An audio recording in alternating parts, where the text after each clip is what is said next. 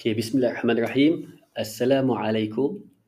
Peace be upon you and peace be upon you. With your host tonight, Hafiz Zainal. Thank you so much everyone for joining us in our very first series of Peace Be Upon Youths. Peace Be Upon Youths is a talk show dedicated to the Muslim youths, focusing on common issues and concerns they are facing today. In our very first episode, we'll be touching on youths, trends, and Islam.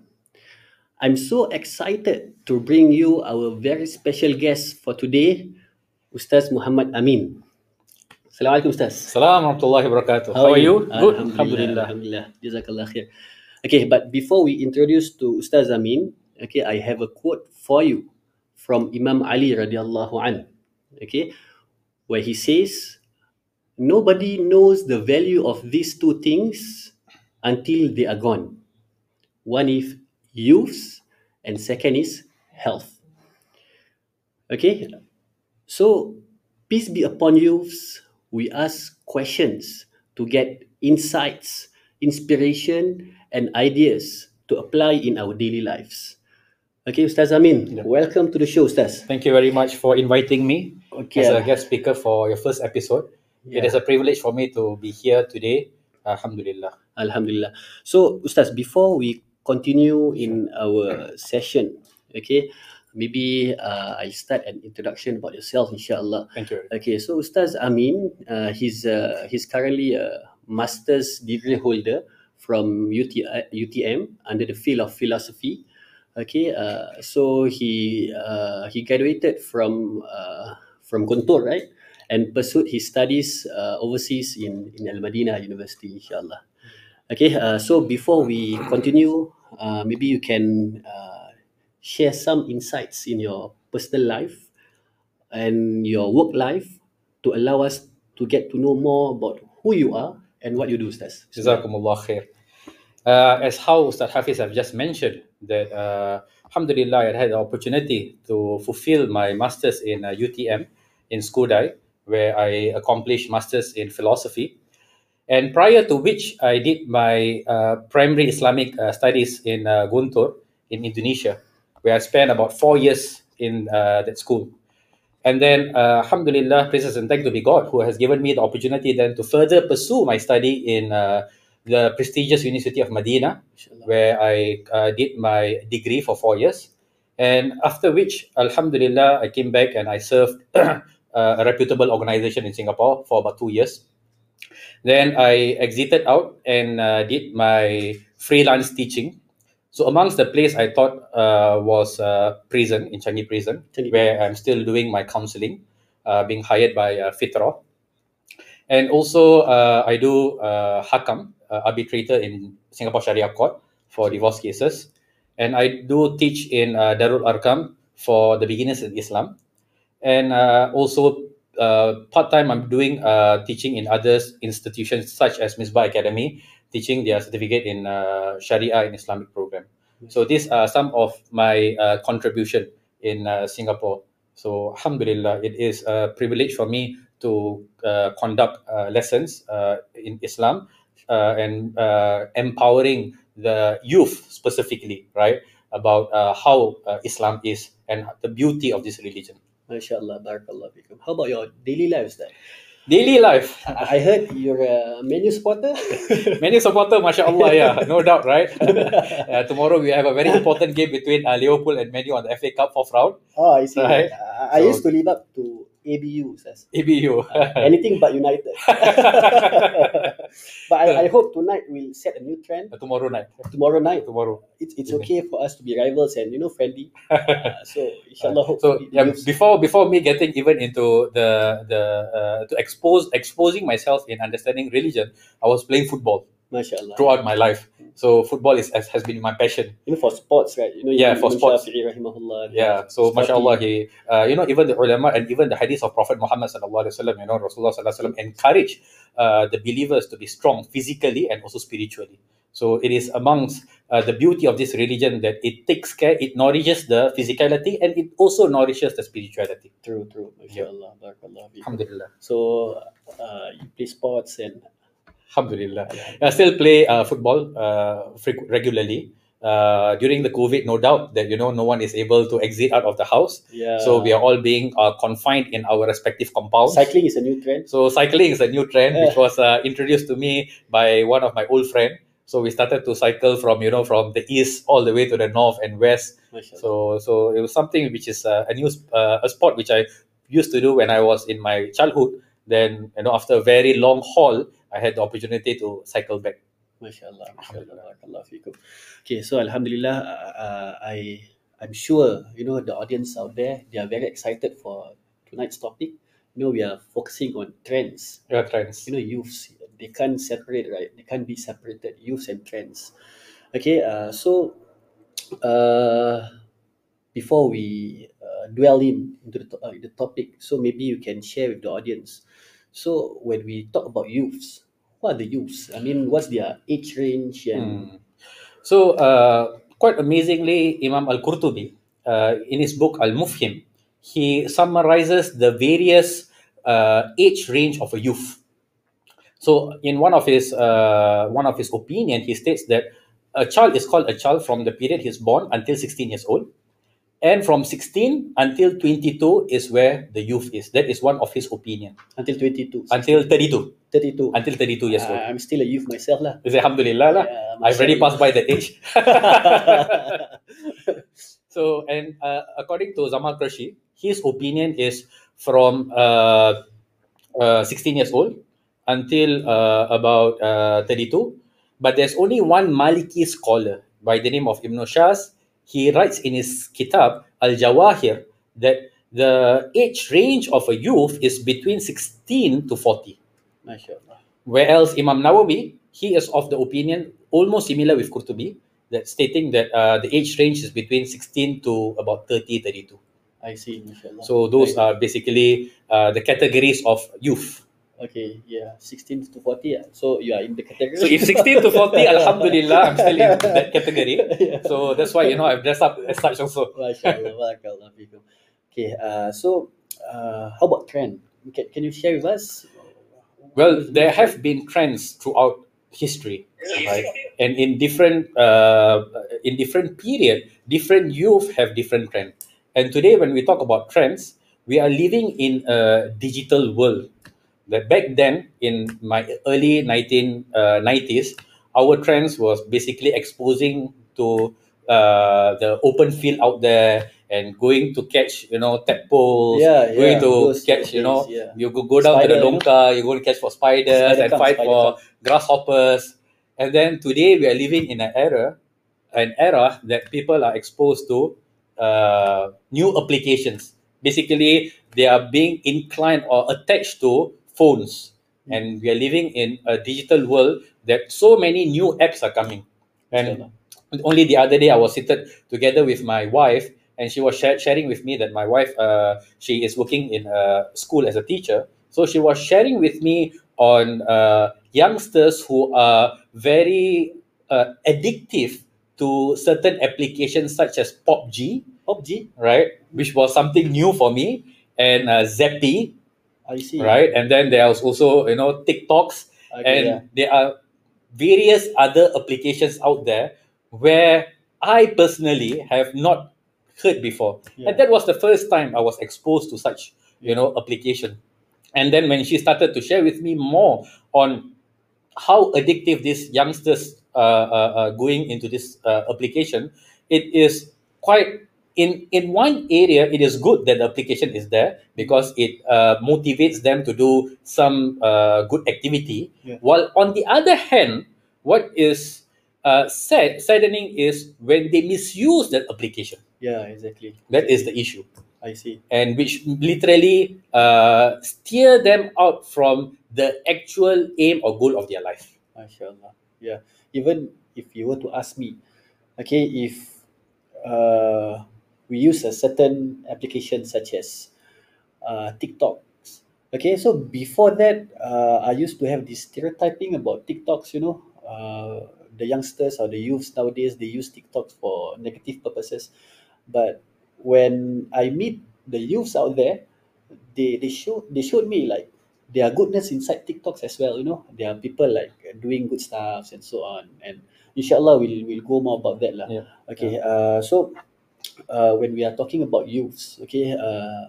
Before we go deep down on youths, maybe can you like relate us to the youths on the time of the Prophet sallallahu alaihi wasallam? How were the youths on those days? MashaAllah, it's a very such an interesting question. During the lifetime of Prophet Muhammad sallallahu alaihi wasallam, there were some reputable and remarkable youth who continuously were passionate by contributing their energy and effort to raise the word of Allah subhanahu wa ta'ala. Amongst them is Mu'az ibn Jabal, right? MashaAllah, I think Ustaz Hafiz, you have a son by the name of Mu'az. MashaAllah, MashaAllah. InsyaAllah, may Allah subhanahu wa ta'ala grant him the guidance as how Allah granted Mu'az ibn Jabal. Ameen, and all of our children as well. Ameen, insyaAllah. And also, there are also such figures, role models like Abdullah Ibn Abbas, right? Who was a young chap. No doubt that the names I'm saying, all of these are all people think, MashaAllah, these are all scholars and these are all, you know, key leaders. But there is a very interesting companion which is very close and dear to my heart. You want to know what is the companion name? Yes, of course. I'm very excited. Because many of us are not familiar with this particular companion. Yeah, if you tell us about Mu'az ibn Abbas. Yeah, Mu'az ibn Jabal, Abdullah ibn Abbas. You're saying that, yeah, Ustaz, you know, I know majority of it. But how many amongst us are familiar with a companion by the name of Tha'laba ibn Abdul Rahman? Oh, mashallah, mashallah. Tha'laba ibn Abdul Rahman was Ansari. He was born and raised in Medina. Ansari, what do you mean by Ansari? So it's those who assisted and helped Prophet and his companion during the time of adversity and received the Muhajirun who traveled from Makkah to Medina, they are known as Al-Ansari. Ah, I see. Inshallah. So amongst it was Tha'laba ibn Abdul Rahman. Okay. Tha'laba ibn Abdul Rahman used to be a delivery boy for Rasulullah. He was passionate in believing in the messenger, Muhammad sallallahu alaihi wasallam, and he dedicated quite a huge portion of his time in assisting and helping the daily chores of Rasulullah sallallahu alaihi wasallam. So he was a delivery boy. Just put it in today's context, you know, like you have FedEx, you know, you have like UPS, you have food, Grab food. Yeah. So, but his task where Rasulullah sallallahu alaihi wasallam will entrust him to transmit or deliver a message. So whenever Rasulullah sallallahu alaihi wasallam wanted to pass a message at the outskirts of Medina, he would say, Tha'laba, help me go and deliver this message. So Tha'laba would immediately obey Rasulullah sallallahu alaihi wasallam. He will take the message and then he'll go out. How old was he again? So this is where the difference of opinion is. Some said, you know, 13 years old, but according to one of a better narration, it was about 16, 17. I see. So you see, because if you say 13 years old, means he does not fall under the category of young. So some of the other narrations being stated that he was 16, 17 years old. Okay. So he is very energetic. Right, you know how 16, 17 years old, you know, I was literally playing, kicking football down there. Yeah. So 16, 17 years old is when you're full of energy. Yeah. So Rasulullah sallallahu alaihi wasallam wanted him to channel his energy to something which is useful, but he is being a youthful. So one fine day, Rasulullah sallallahu alaihi wasallam informed Tha'laba ibn Abdul Rahman to go and send a message, to run an errand. So that job will only take about half a day. So Tha'laba, what he did was he took and he went to the respective village to pass the message. And on his return from that particular journey, and he was heading back to Medina, this is when he came across a village at the outskirts of Medina. And when he came across the outskirts of Medina, back then they used to have houses, not as lavish as what we have today, because majority of them had financial constraints. They were living in poverty. So as such, they did not build, you know, huge, humongous houses. They only used to have very small houses. Wooden houses? Like wooden houses. Some of it was built out of, you know, cement. But the opening or the door of the houses, were being placed with curtains because they do not have sufficient money to make a wooden door or even a metal door. So they had curtains. So, and it was in the middle of the desert. It was windy, right? And that particular day, it was having a very strong wind.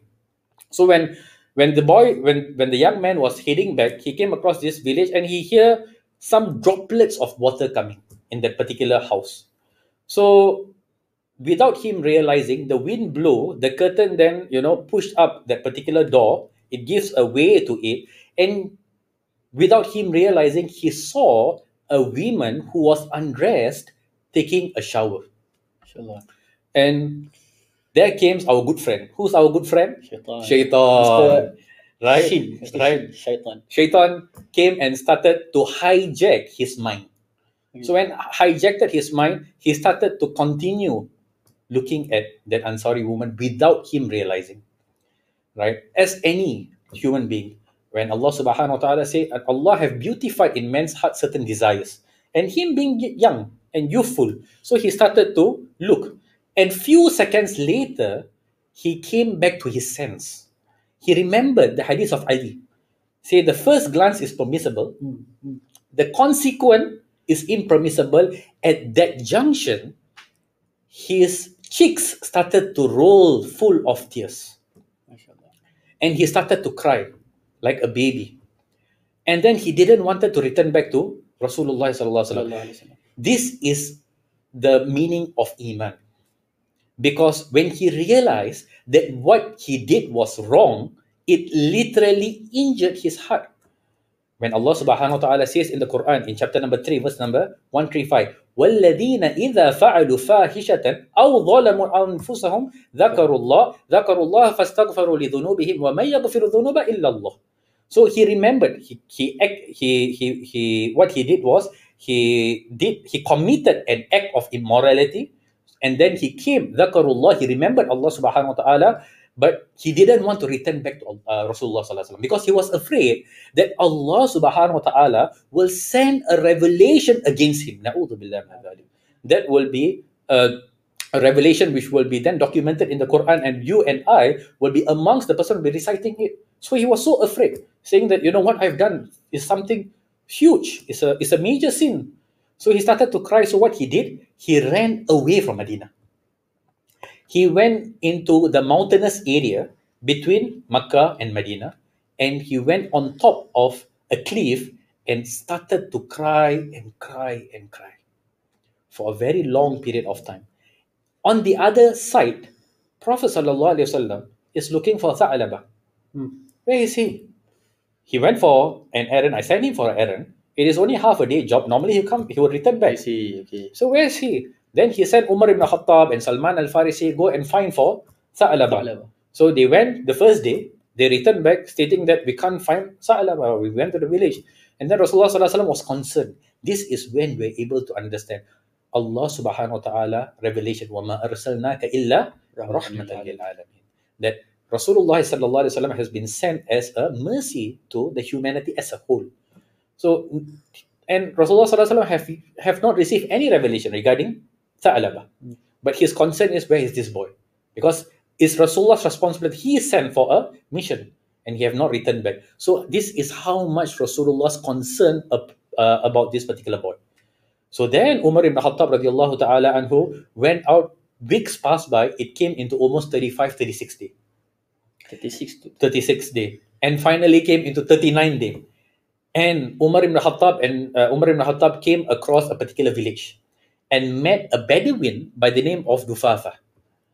Then Umar ibn Khattab asked, have you came across this particular boy? He gave the description of the boy. Then the man said, oh, are you talking about the crying boy? Crying boy? Say, what's crying boy? He said, there is a boy, every single day, he descends from the mountain, he comes to my house, he seeks for a bowl of milk, and while he's drinking the milk, the tears mixes with the milk. And he is sobbing and is crying like a baby. Inshallah. He said, then Umar further asked, is he this tall? He said, yeah, that's tall. Then it should be Tha'laba. So Umar waited for him to descend down on that particular evening. And then when Tha'laba was coming down, he was about to drink. Whole and behold, Umar ibn Khattab comes in. Yeah, Tha'laba, what happened to you? And Tha'laba got so surprised. He found Tha'laba in the mountains? No, Tha'laba descended down from the mountain. He went down. When Umar ibn Khattab waited behind a particular wall, it's like waiting behind, waiting for him to come down to come and drink the milk from this Bedouin. So while he was consuming that milk, that's where Umar ibn Khattab came in and addressed Tha'laba, stating that, where have you been? Why are you crying? Then immediately he was like so surprised. He said, how did you get me? He said, Rasulullah ﷺ have ordered me to bring you back. Then Tha'laba said, no, I'm not going to go. I'm a filthy, sinful man. The guilt was there. He was so remorseful of what he have committed.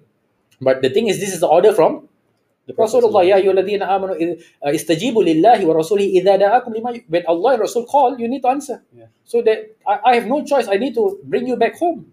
And as such, he have no choice, and there is also narration being stated that every single time Umar was together with Tha'laba, Tha'laba tried to run away because he do not want to meet Rasulullah sallallahu alaihi wasallam. He's afraid that a revelation has been sent against him.